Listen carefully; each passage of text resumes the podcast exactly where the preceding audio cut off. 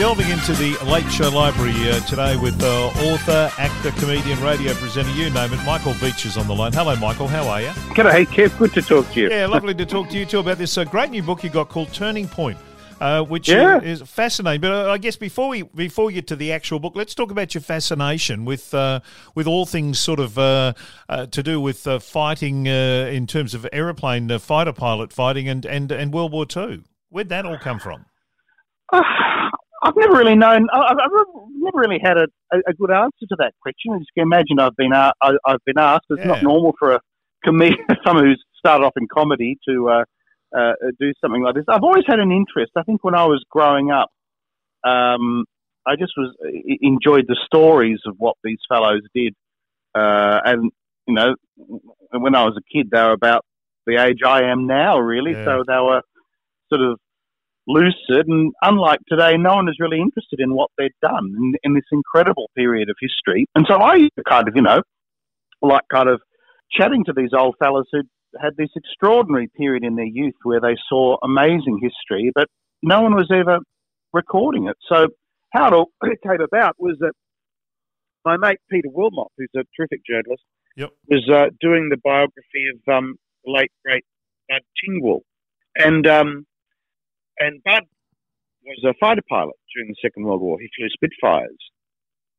Not many people knew that. They just Mm. knew him from his, you know, days on, uh, you know, um, the castle, and he was one of the voices in the Thunderbirds all those years ago too. Bud, he was a fabulous fellow, but his wartime, not many people know about. So Pete Wilmoth, uh, my journo mate from the Age, was doing his book, the story of his life, and he'd contact me saying, "Look, Bud's talking about all this technical stuff I don't know, like I don't know, like you know, a Mark Seven aeroplane or a twenty millimeter this or that. Could you translate for me?" And so I was doing it over lunch, and I started sort of going on about what I knew about it, and I think we both had the idea at the same time to, oh, you should, you know so much about this, you should do your own book. So I said, yeah, I think Ah. I should. And so what happened is that um, I just basically contacted his publisher, which was Macmillan Publishers, and said, look, I've got this idea to go around and meet all these old fellas who are getting on now. And this was in 2007. And the idea is to put all their untold stories. I mean, I, re- I really main, know mainly about the Air Force blokes. And I know how to talk to them because I've done it for many years and getting some of their stories into a book. And the publisher said, yeah, go for it. So that became the first book, Flak. Um, and then I did two more books of interviews and then varied my writing a bit. And I've done a, uh, last year, I brought out a book on, um, called Hellship about the sailing ship that my ancestors arrived on in Australia called Ticonderoga, which was a, which was a, a, a, a hellish, infamous uh, story in its time, but now lost to history because the, the boat was riddled with typhus and uh, a hundred died, and then another hundred died in the, the new quarantine station down at Portsea. But the hero was was the young ship's doctor, who was my great great grandfather. Yeah, that that's a really interesting thing about this is there there seems to be like a, almost a chord uh, right through a whole lot of this, of these books that you've done uh, that uh, that is a personal attachment. Well, yes, there, there, there often is. I mean, I'm not a historian, Kevin. I, I, I don't really, you know, I, I'm a storyteller. Yeah. I, and that's what my dad was too. He because both my mother and my father were journalists. Yep, your dad on the I Argus, I, sort of- believe, and your mum on the That's Women's right. Weekly. That's right. Oh, you've done your research, as I would expect from an eminence such as yourself, Kevin Hillier. uh, yes, um, and and here's uh, here's a little irony. As a girl, or you know, young young woman, I should say, my mother was uh, was writing on the Australian Women's Weekly during the war, the last years of the war. She was only n- n- nineteen or twenty, but she interviewed a couple of the English uh, RAF Spitfire pilots that came out here and were operating in Darwin. In 2010, for my second book, which was called Fly, I interviewed the same man that my mother had interviewed. Yeah, that is Um, wow. and we only realised about a year later. And I rang him back and said, "Do you remember me?" Said, "Oh yeah, yeah, yeah." Well, do you remember my mother? He said, "What?" Well, in 1945, you did an interview for the Women's Weekly in Adelaide. Oh yes, I remember that. were, and he said that a lovely young dark-haired, raven-haired beauty um, spoke to me. I said that was my mum, and he nearly fell over. It was, uh, and but it's so sad my mum wasn't around anymore to hear that story. Yeah, but that's yeah. the way things go. Yeah, exactly. So then I, so the, the, the Hellship book came out, and um, I've done two more because the veterans of the war are really all, all, all but gone now. So it's, but a lot of their voices were recorded when they did interviews for the War Memorial in the 80s and things like that. So, but so this leads us to Turning Point, Yep. which is really the second volume of a book I did a couple of years ago. Because this is my ninth book, Turning Point. So a couple of years ago, I did a book called 44 Days, which was about the long lost story of the amazing David and Goliath air defense of Port Moresby Yep. in early 42 before the Americans came into it in a significant way. And all we had was one tiny squadron thrown together weeks before they were sent into action from scratch of um, Kitty Hawks, of young Kitty Hawk pilots that was sent up to, to uh, Port Moresby to hold off the rampaging Japanese who had not suffered a defeat anywhere at this stage of the war at the hands of anyone. So we were sent up there, um, but and and uh, you know, I mean, it, it was an amazing story. The turning point's what happened to that squadron and the army, of course, a few months later at a place called Milne Bay, which is on the far eastern tip of New Guinea, and it's almost it, it, again. I mean, I, I, I like digging up um, sort of lost, forgotten stories with significance, and Milne Bay is Australia's lost battle of the Second World War, and it was it was incredibly important because it was an attempt by the Japanese to take Port Moresby um, from the east because they were already attacking it across the Kokoda Track from Yep. the north. This was their attempt to um, establish an air for uh, uh, establish an air strip, an air base, uh, not far from Moresby at this little place called Milne Bay. And uh, but unbeknownst to them, in July 42, the Australians and the Americans had in secret built a base before they could get there. So the Japanese decided, oh, well, we'll just take it then. So they landed a contingent of several hundred Japanese Marines, who were elite soldiers, on the shores of this desolate, malaria ridden, mud infested tropical bay Mm, with sounds a like rainfall of sounds like a good Go on. place. It sounds like yeah, a holiday resort. Not. holiday resort not. Uh, in, in fact, some of the comments that the soldiers particularly made about their observations of the place uh, are quotes like, uh, "If if if if if God had made an enema, He would have shoved it in at Milne Bay." that is a beautiful quote, isn't it? That is a ripper. yeah, and uh, the, uh, I guess the rainfall is what did it. it has this extraordinary rainfall, something like two meters a year, uh, which is more than most other parts of of uh, New Guinea. Uh, Port Moresby, in fact, was relatively dry, but Milne Bay was an absolute quagmire. So for ten days and nights, but mainly at night, the Australians, because it was only Australians, it was two brigades, one a, a militia brigade and another an, an AIF brigade. Militia being reservists, essentially, sort of boys that were raised from battalions in Queensland and some from Tassie Yeah. and South Australia, who had never fought anywhere. Uh, so that was their first time in action. And the other brigade, I think, was the um, um, 18th uh, or the 7th. I get them mixed up. I think it's the 18th who had fought over in the desert, fighting the Italians in the desert. So they had no experience of what they were getting into in, in the tropics.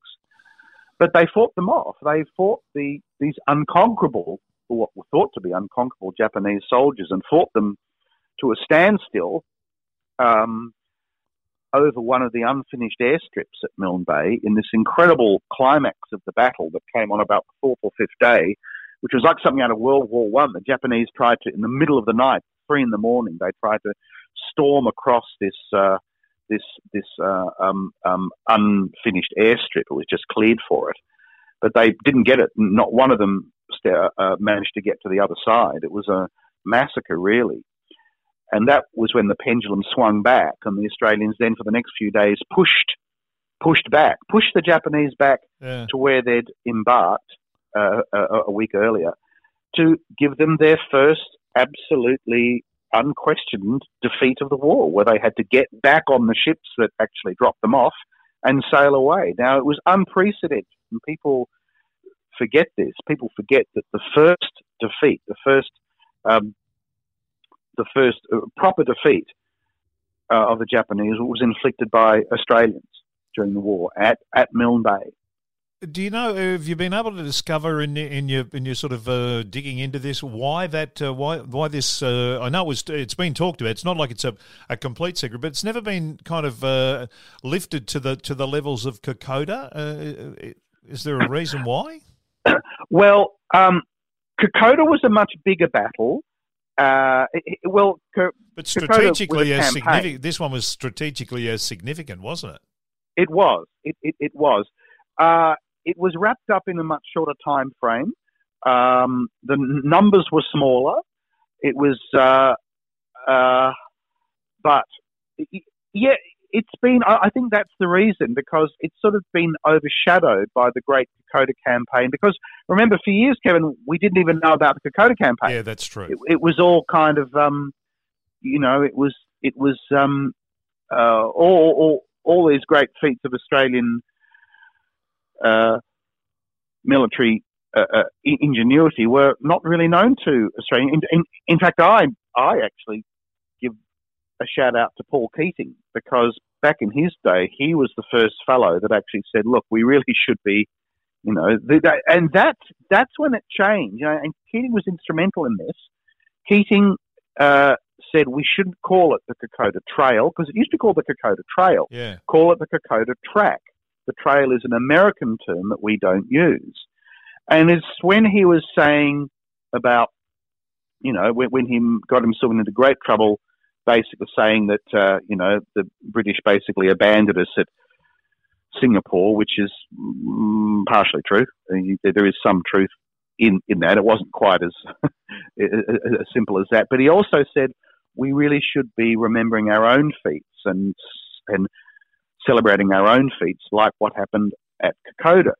So people did start to realise, my God, this is incredible what we managed to do there in in the jungles, because the consequences were absolutely terrifying.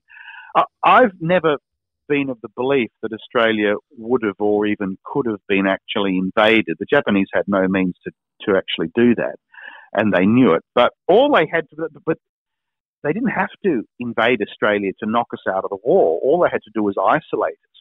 And to isolate us, they needed the port hub of Moresby, mm. Uh, which is a fabulous deep water port in, into which you could fit every ship of every navy in the world, just about. But if they had had that as a central hub with its associated airstrips, they could have controlled the sea lanes because J- Japan had a massive navy. People forget this. Um, one of the biggest navies in, in the world. If they could control the sea lanes to our north from Moresby, we would effectively be isolated, and that's all they needed to do to to to continue their um, their what their plans were to establish their empire in the southwest Pacific. Now, once they failed to get Moresby, there was no way that they could actually win because the, the Americans could, could, could come in, in in numbers and the the war was gradually pushed further to the the, the north. But this hub of Moresby was essentially taken from them by the two battles, by the two campaigns of Kokoda and Milne Bay. Milne Bay being the second one. So, and it's a question of scale, I think, um, uh, in in why the Milne Bay battle has been slightly forgotten, but it shouldn't be because we, we won a VC. Well, one of the few VCs that we won in the Pacific was one at Milne Bay uh, uh, on about the last day when a, a young hairdresser from Melbourne, a guy called John French, did an extraordinary feat where he basically was pinned down, was getting a lot of these VC guys. You know, if you read their story, they said, "Look, the reason I did I did what I did. I, I wasn't feeling brave. I was just sick of it. I was sick of being pinned down in the mud. I said, look, I'm probably going to get killed anyway. I'll bloody give it a go. I'll try and take this bugger out. And so he charged a machine gun nest killed the Japanese there. Then charged another one and killed that one. And the third one, he came back with more ammunition. And his mate said, Jesus Christ, what are you doing? He said, oh, well, two out of three. He said, no, no, John, no, don't, don't. Come on, mate. Let's just leave it at two out of three. And he, he and tragically he didn't, and he was killed.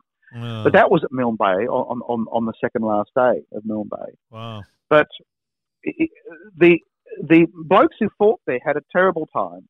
Uh, it was dreadful, uh, very very close quarter, hand to hand fighting. The Japanese were atrocious in what they did, not only to our men. There were no survivors on either side who were taken prisoner at Milne Bay. Oh. there was a there was a big action at a, a mission station called KB Mission about a couple of dozen Australians were taken prisoner. All were butchered brutally. Um, what the Japanese did to the native Papuans in the villages there that they overrun is unspeakable. So much so that the Prime Minister John Curtin actually instigated a royal commission. It was called the Webb Report. That he got the Chief Justice of Queensland to examine the extent of Japanese atrocities because it was the first time we'd come face to face with them. Yeah. Um, um, or I mean, Kokoda was happening too, but this was really right in our faces because they were absolutely brutal and sadistic and completely bewildering to the Australian soldiers. I, I, and I say this in the book, and they couldn't understand, and we still can't understand why the Japanese were so ghastly and sadistic and cruel in the way they fought their war. It, it, oh, half the time, it just didn't make any sense. Yeah. Um, and this is the first time that we'd come up against it. Uh, so the fellows that fought at Milne Bay fought in these dreadful conditions uh, against a brutal and ruthless enemy that gave no quarter. Uh, and then their battle was largely forgotten yeah. after the war. I mean, it was bad enough for the Kokoda fellows, but people at Milne Bay said, well, no one knows about us.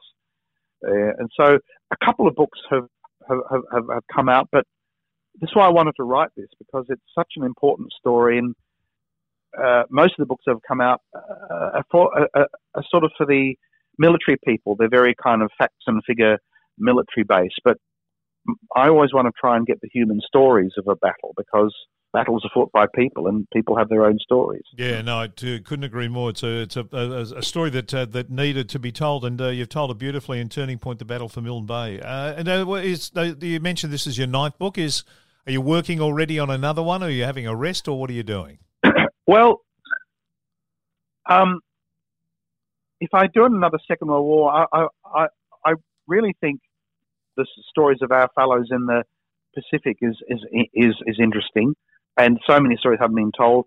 The Battle of the Bismarck Sea is, is an interesting one, so I might get on uh, the next couple of years. But um, a couple of publishers actually want me to do a, a, a bit of a biography, a bit of a bit of a memoir, ah. growing up in growing up in the suburbs and a few early showbiz stories of D-Generation and full frontal and and uh, putting a bit of a kind of a comic twist to it. It would be have a comic twist to it anyway. I should think. I would think so. But that's what I'm thinking of doing. Yeah. Ah, lovely.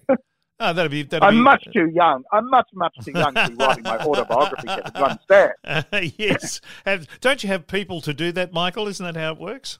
Oh, absolutely. Staff, staff, uh, running hot and cold around here. Uh, I, I, want, I want you, you, mentioned the D-Gen, which uh, who I worked with, obviously at uh, at, uh, at Triple M in the day, uh, which That's was right. which was just after you after you left the group in terms of the radio part of the group, uh, because yes. Kelvin Cunnington obviously was was a character that that was was massive and is still big with a couple of my more you know, um, how would I call them juvenile friends. Um, well, just between you and, and now can be reveal, you know, Kelvin Cunnington was based on our mutual colleague, Peter O'Callaghan. Ah, the late great Peter O'Callaghan. The late great Peter o- O'Callaghan. He was a lovely fella, but but Pete was uh, Pete was our panel operator. Yeah. For ages, and Pete would laugh at our jokes when we were doing the the jokes and on the. Uh, well, were you there when it was Eon Kevin? No, I was. I got there when Triple M. Okay, okay. Well, well, we did the we did the changeover from when it was Eon FM into Yep. Triple M, and and Kevin, uh, sorry, you're, you're Kevin, uh, Peter O'Callaghan was a panel operator going across both stations, and he would sit there, and he was our audience. He Yep. was great. So, and and and he had this very particular and a laugh, Yeah. and he would laugh at inappropriate times, and so that was the genesis of um, of old Kelvin Cunnington. And yes, I, I, I kind of miss Kelvin. I mean, I kind of you know, you know, you know the um, silly dribbling um, um, juvenile idiot Yes. that he was. But every office has one. Yes, absolutely. Uh, and I got a couple of uh, podcasts that have them uh, as as my co-presenters. Um, do, do you miss do you miss that side of it uh, in terms of the, of, or you you're happy to be you know just uh, sort of uh, in the Yarra Valley sipping a, a nice little uh, a cheeky little red and uh, enjoying Uh, life? well, I uh, no, I'm quite busy. I do books. I, I, we we have a touring uh, theatre company. Um, in, in fact, uh, the book I was alluding started to talk about Hellship, which is about uh, the story of um, my um, grandfather. Uh, sorry, great great grandfather. That's a touring one man show, and we're um, that's been on the road for a bit, and we're doing an extensive national tour of it next year. So oh, good. get onto the Welsh, get onto the Hellship, hellshipticonderoga.com where we're doing the Port Fairy Folk Festival next year and Oh, a good. season in uh, season in Melbourne and uh, in Brisbane and Canberra and all sorts of other places. Besides, um, we've got three or four little. Um, my, my partner and I run a an outfit called Chester Communications and Chester Creative. It's called now. And we have three or four. I've teamed up with my old mate John Wood, you know, from uh, Yes. uh, Blue Heeler Days, and we've got a couple of uh, theatre projects in the pipeline, and um, oh, we do all sorts of things. We run writers' festivals and all sorts of things. So I do keep busy up Yeah, in the no, I know beautiful that. Yarra Valley. Now, when- when you do when you're touring a show with uh, with your son playing playing, uh, That's correct. Yeah, was that the That's Flak? correct. That was Flak.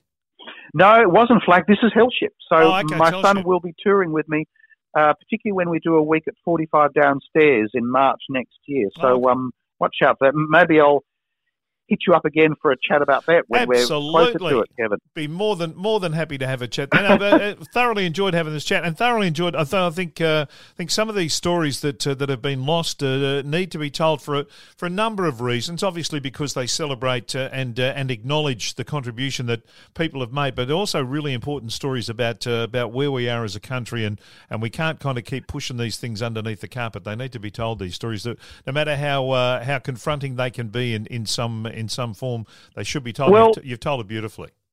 particularly for kids too. I mean, for kids I who have because history is not really taught much in schools in the way it used to be, and particularly our, our, our own history isn't isn't taught Yep. at all. Um, uh, and I, I just I know you have to go, but just the, the last chapter of the book is my visit to Tokyo, where I go to the Tokyo Army Museum, and it's oh very whiz bang, but all the information about what Japan did during the Second World War is completely wrong and skewed. And watching these young Japanese kids reading about their own history they've got no idea, absolutely no idea.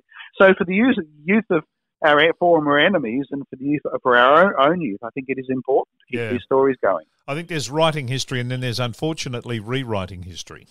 Oh yes, well, history that in their case wasn't written down in the first place, Yeah. but then rewritten.